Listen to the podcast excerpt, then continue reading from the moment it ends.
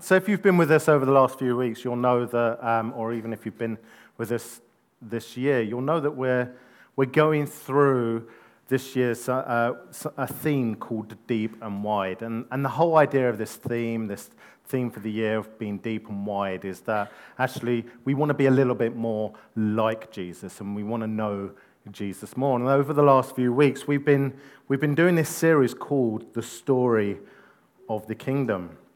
You know, stories are the most powerful means of shaping how we humans think and behave. Jesus told a story, the story of the kingdom. It's the story about how God, who is our good and kind King, has been at work in this world to restore his rightful rule and reign. And the story of the kingdom of God really just, just brings and holds the whole Bible together. And the story of the kingdom was really the central message that Jesus spoke of. And if you believe in it, and if you enter into it, then it will radically change your life forever. So far in this series, we've heard how we have a rescuing king, and that king is King Jesus. We've heard about how God is restoring his rightful rule and reign, how his kingdom has been breaking into this present time, and how that we, as his image bearers, are to represent God's good and kind rule wherever we go. So, why is it, given all of that, that something still seems to be wrong? That the world is still broken. And it is broken. How else do you explain all the wars, murder, cruelty, sickness, death, poverty, injustice, and broken relationships in the world? Why is it that life is so hard, even for followers of Jesus? Welcome. It's going to be a really cheerful talk this morning. Anyone who looks at the world with any amount of thought recognizes that there is something wrong with it. There is something, dare I say, evil in it. There have been many theories over the span of history as to what evil is. The philosopher Plato said that matter is evil, and so therefore our bodies are evil, and so we need to escape our bodies and become pure spirits the French philosopher Rousseau said that society is evil, that actually we're, we're born good, but then we are corrupted by society, by schools, by parents, by learning. And Karl Marx thought that evil in the world was due to the unjust economic systems. You know, the Bible has something to say about this. The Bible says something about this evil that we face and why life is so hard. So if you have your Bibles with you, then please get them out now, physical or electronic. And turn with me, if you will, to Ephesians 6. And we're going to be starting in verse 10. Now, we're going to have the verses up on the screens on either side as well. So if you haven't got a Bible with you, you can follow along there. So, verse 10 of Ephesians 6 Finally, be strong in the Lord and in the strength of his might. Put on the whole armor of God, that you may be able to stand against the schemes of the devil. For we do not wrestle against flesh and blood, but against the rulers, against the authorities, against the cosmic powers over this present darkness, against the spiritual forces of evil in the heavenly places. The Bible makes it really clear we are in a battle. We are in a war and we have an enemy. And today we're going to be looking more at this war and at this enemy. And today's talk is titled The Clash of the Kingdoms. Now, some of you may already be wriggling in your seats at the mere mention of spiritual battle or a spiritual evil. In this current culture of the West, in this post Christian culture, there is a thought that is prevalent, and that is that there is no such thing as the supernatural or the spiritual. It's just the topic of some cool TV and books, or either eh, whether it's fictional or whether it's something that pretends to be fictional, which no one really believes in. This cultural mindset sometimes influences even those in the church, those who are followers of Jesus, especially if you consider yourselves to be progressive. And I think most of us here probably do to some degree or the other. This is the mindset that says, yes, of course, the Holy Spirit exists, and we believe in the supernatural, the miraculous, but I'm not so sure about evil spirits. Or something that Jesus personalized with specifically with the name Satan and demons. But let me ask you when you see terrible evil, some horrible thing that is going on around in the world or even in our town, do you say to yourself that these things are only happening because of mental illness or because of a few psychopaths or because of crowd psychology, maybe because of greed. This couldn't possibly be something beyond that, could it? It couldn't be beyond mental illness or crowd psychology or, or a distorted ideology of some group. That whatever happened could not be the result of some otherworldly supernatural evil, something more sinister more powerful, and more wicked. Something that takes possession of individuals, groups, and cultures. That is pure evil. If the idea of a supernatural evil strikes you as medieval, something impossible for people in a scientific age to still believe in, then I would encourage you pick up a book written by M. Scott Peck. It's titled people of the lie. There you go. Now, Peck, who's a, um, a medically trained and practicing psychiatrist, has spent many, many, many years interviewing and spending time with people who've, who've bless you, uh, who have committed crimes and done terrible things. And, and his conclusion is that with these people, evil goes beyond mere psychological categories people whose evil has a supernatural dimension to it. Some of you may still be thinking, yeah, but you know what? I don't want to be one of those Christians, those that super spiritualize everything. And you know what? I get it. I've met some of those. And there are some in the wider church who see demons literally around every corner. If they just missed getting that parking spot, then that was a spiritual attack. It was a demon driving that car. Really? Maybe you just missed the parking spot. I don't know. Or maybe you trip over something or you stub your toe. It's a demon. But because some give the demonic too much credit, doesn't mean that the demonic do not exist. A great quote from one of my favorite authors and Christian thinkers. No, not N.T. Wright, although he is a favorite of mine. This quote is by C.S. Lewis. Yes, the author of the Chronicles of Narnia, which he's probably most famous for, but he's also the author of some amazing Christian books, both fiction and non-fiction, including Mere Christianity, Surprised by Joy, and the Screwtape Letters. And in his book, The Screwtape Letters, he says this There are two equal and opposite errors into which our race can fall about the devils. One is to disbelieve in their existence. The other is to believe and to feel an excessive and unhealthy interest in them. They themselves are equally pleased by both errors and hail a materialist or a magician with the same delight. If you're not familiar with C.S. Lewis's non Narnia books, then I really do recommend them to you. And what C.S. Lewis is saying is completely true. We can over focus on devils and demons. My goodness, lots of sneezing this morning. Bless you all.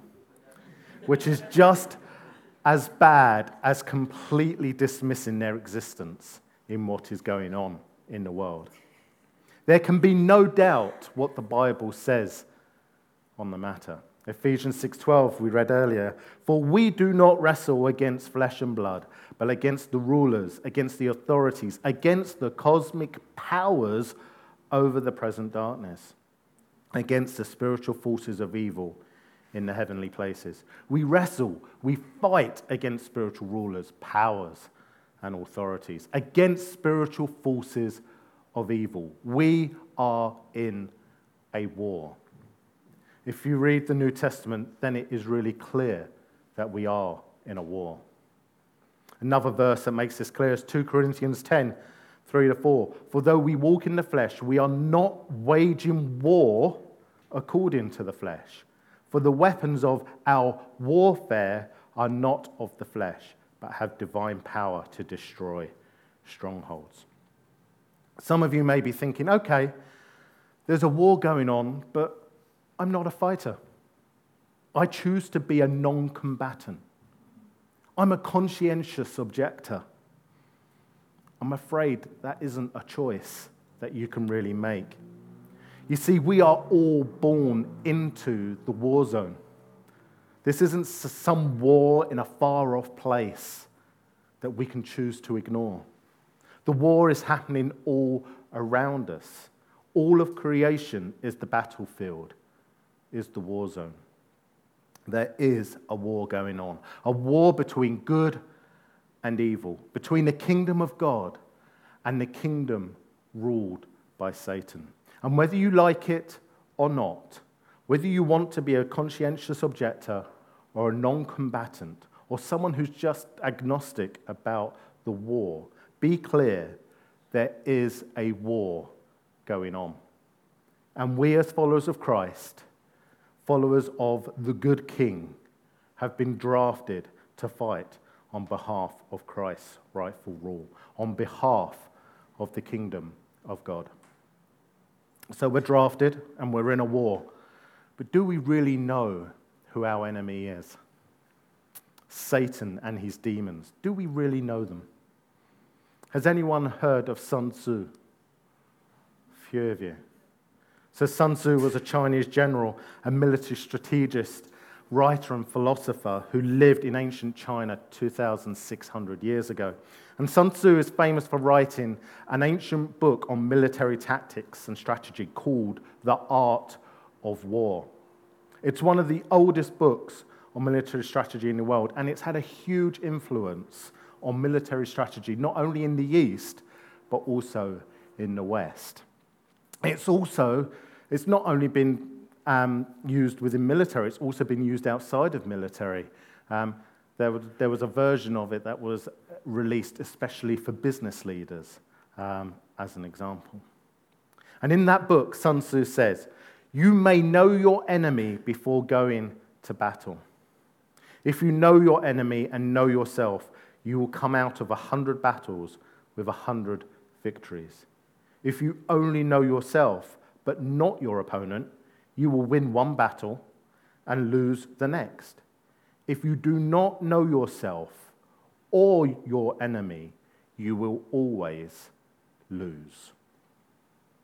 For the rest of this talk, I want to focus on those two things. Know your enemy. To know who our enemy is, how we recognize him, and what his tactics are. And secondly, know yourself. To know who we are, how we defend and fight. As I'm sure you can imagine, these are two huge areas to cover, and I'll only be scratching the surface today. Maybe at some point in the future, we'll do a series just focused on this. It will depend on how many of you are asleep by the end of this particular talk. I will be counting heads at the end. But for now, let's crack on. Know your enemy. You know there are a number of names that are used for our enemy, for this supernatural evil that comes against the church, that comes against the world. And just some of the names that we see in the Bible are principalities, powers, the evil one, the serpent, the dragon, the ruler of this age, the deceiver of this world, Elohim. Elohim might surprise some of you especially if you've heard of that word Elohim in reference to God. That's capital G God. Capital E Elohim is a title, not a noun, and it refers to our God, Yahweh. But lowercase e, Elohim, means God, little g, or more accurately, gods. And it is used to refer to spiritual beings of all types in the Bible. Um, it refers to demons, to angels, to, to local gods, etc. I could spend the rest of the time just exploring how we, we call demons are what we call demons are actually these gods, these Elohim, but alas, and maybe for another time. Where were we? The devil, you would have heard of that one. And the one that we probably recognize the most is the name Satan. Satan, which is a transliteration of the Hebrew Satan, your Hebrew lesson for the day. Um, and the Hebrew Satan is it's a generic noun, and it means accuser, it means adversary, or slanderer. And then the Hebrew Ha-Satan, or the Satan, Ha is just the in Hebrew. Um, that's what refers to, you know, the the person or the, the, the person we think of as our heavenly accuser, as our enemy, as our adversary. And what it does is it characterizes his role as the person who brings accusation, as the person who brings slander. So, what do we know about this enemy, this Satan? Looking back to Ephesians 6 11 to 12, I think we can pick up a couple of things. It says in verse 11, Put on the whole armor of God, that you may be able to stand against the schemes of the devil. The enemy is cunning, he schemes. John Stott, the evangelical author, preacher, and theologian, said this about this particular verse, and particularly the word that is translated as schemes. It says, Schemes is a combination of tactical shrewdness and ingenious deception. The devil seldom attacks openly. When he transforms himself into an angel of light, we are caught unsuspecting. He is a dangerous wolf, but he enters Christ's flock in the disguise of a sheep. Sometimes he roars like a lion, but more often is as subtle as a serpent.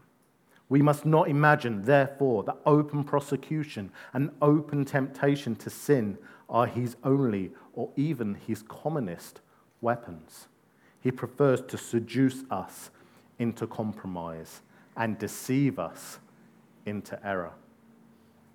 Satan's key weapons are deception, distraction, and compromise. Jesus referred to Satan as the father of lies in John 8:44. You are your your father, the devil, and your will is to do your father's desires. He was a murderer from the beginning and does not stand in the truth because there is no truth in him. When he lies, he speaks out of his own character, for he is a liar and the father of lies. Satan will do everything he can to take you out of the battle, to sideline you so that you are no longer a threat to him. He will deceive you and tell you that you are nobody, that you can't possibly be in a spiritual battle. You're barely holding yourself together. Or that you can't possibly be in a battle because you're just not spiritual enough. There are plenty more people who are more spiritual than you. They should fight. Or maybe when you're stronger as a follower of Jesus, you can fight. Maybe you're thinking, I need to take that theological course first. Now, don't get me wrong, there's nothing wrong with a theological course. And by the way, if you're interested, come see me, I'll point you in the right direction. But don't use it as an excuse to take you out of the battle. All these are lies the enemy uses to do just that, to take you out of the battle. The enemy will entice you into inaction through distraction and enticement. Rather than spending time in God's presence, reading the Bible, praying, worshiping, all things, by the way, that Satan really doesn't want you to do because it is really dangerous to him. Rather than doing those things that strengthen you and take you into the battle, Satan would rather you spent your time finishing that Netflix box set because it's really important that you finish it that night. Other streaming services are available. Or maybe it's playing FIFA or Fortnite for hours upon end. Not much of a response, not many gamers, I think, in this crowd today. The point is, there is always something to occupy our time, something more enticing. Maybe what is enticing is not video games or TV, but that colleague at work. Even though you are married, maybe you think they understand you so much better than your spouse. They never disagree with you. Maybe you say, Marriage with my wife is just so hard.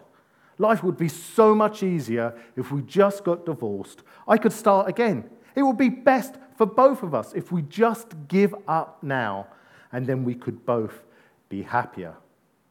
And before my wife starts filing the divorce papers, let me just say don't be deceived. Marriage isn't about being happy. Let me rephrase that. Marriage isn't just about being happy. Marriage is a covenant. There will be hard times. You can't be in the heights of happiness all the time. But as a covenant, marriage says that you will not just stay for the good times, but also for the tough times. The marriage vows are for better, for worse, for richer, for poorer, in sickness and in health, to love and to cherish until death us do part. It's a commitment. Okay, where was I? Yes, the enemy will entice you away from battle or seduce you into sin. Then, when you sin, you start to rule yourself out of the battle. You say, I can't do battle. I'm a sinner. Sound familiar? Okay, running out of time. The last thing the enemy uses is compromise. Compromise is great in some situations. For example, in politics, Brexit, please compromise and get on with it. In business, businesses have to be realistic, what they can achieve. They can't do everything at once. They need to deliver on what they promise. And that might not be everything they would like to do. But compromise is not good when it comes to our ethics or our moral principles. How we decide what's right and what's wrong. What we're going to allow ourselves to participate in. Compromise means to go just a little bit below what you know is right. You don't need to completely lie, just a white lie, just a half truth. Don't cheat a lot, just cheat a little. Don't cut all the corners, just cut some. C.S. Lewis, again in the Screwtape letter, says this Indeed, the safest road to hell is the gradual one, the gentle slope, soft underfoot, without sudden turnings, without milestones, without signposts. Okay, so hopefully now we understand a little bit more about our enemy and some of his tactics and weapons. But now we know all of that, how can we fight against it? And this is where knowing yourself comes into it. So, this isn't just about knowing yourself individually, although it does include that, and I'll touch on that in a second. But it's about knowing what side you are on in this war. And your side is led by King Jesus. We are in a war, yes, but the good news is we are on the winning side. And that's not wishful thinking, that's the truth. 1 Corinthians 15, 22, 25. For as in Adam all die, so also in Christ shall all be made alive. But each in his own order Christ the firstfruits, then at his coming, those who belong to Christ. Then comes the end when he delivers the kingdom to God the Father after destroying every rule and every authority and power. For he must reign until he has put all enemies under his feet. King Jesus wins. And through Jesus, we win. The good King Jesus has defeated the enemy, but the enemy is not going to go down without a fight. The enemy is going to take as many as they can with them. So, how do we defend and fight the enemy now? I'm not going to spend much time on this point. I'm sure you'll be glad to hear, as Michelle will cover this in far more detail next week. But the key to defending and fighting is by knowing yourself and the power of God, knowing the truth about ourselves. Are you aware of yourself enough to know where you are vulnerable to attack? We need to be honest enough to say, here are some places in my life of real weakness. This is a place where the enemy has access to me. Do you have enough self awareness to really know the entry points into your soul that the enemy uses? Maybe some clear patterns of sin in your life. Perhaps there is a growing emotional attachment to someone for whom it is inappropriate for you to be attached to. Maybe you and your spouse have got a little more distant, and it would take very little to push you over the edge to divorce. Or maybe you've allowed bitterness toward God to grow in your soul, and it wouldn't take very much to push you away from your relationship with the Lord. Maybe for you, there are certain situations where you are susceptible to the enemy's weapons, situations that you do not do well in. Maybe when you travel alone or when you're with a certain group. That there are certain things that trigger this self destructive behavior. Or that you are so needy for attention that you are vulnerable to flattery. Or do you find yourself constantly dep- depressed and discouraged by accusations of what you should have done, regrets over what you did or did not do? Only where we know where we are weak can we strengthen our defenses. When we know to avoid certain situations or certain TV channels or certain websites, when we know where we are weak, we can draw on God's power and strength to defend. In Ephesians 6:10 as we read earlier it said finally be strong in the Lord and in the strength of his might. Do you pray in times of weakness and say, Lord, I need your power? Nothing is too hard for you. You know, this great power, this great might is not far away. The Bible says that this power is in you. That your great hope of defeating the mighty enemy named Satan, God's power, is in you through the Holy Spirit. Ephesians 3:20 says, Now to him who is able to do far more abundantly than all that we ask or think, according to the power at work within us. You know, the King James Version uses the phrase exceedingly, abundantly, above all that we ask and imagine, according to the power that is at work in us. You know, the Apostle Paul literally comes to the limit of the Greek language here there is simply no way to describe the power that is at work in you as a follower of Jesus. No matter the situation, know that the Holy Spirit in you has the strength, has the power to enable you to overcome that situation. Recognize your weak areas and pray for strength in them. Pray for the power of the Holy Spirit. Because as the Apostle John says in 1 John 4 4, for he who is in you is greater than he who is in the world. If we're able to, then let's stand.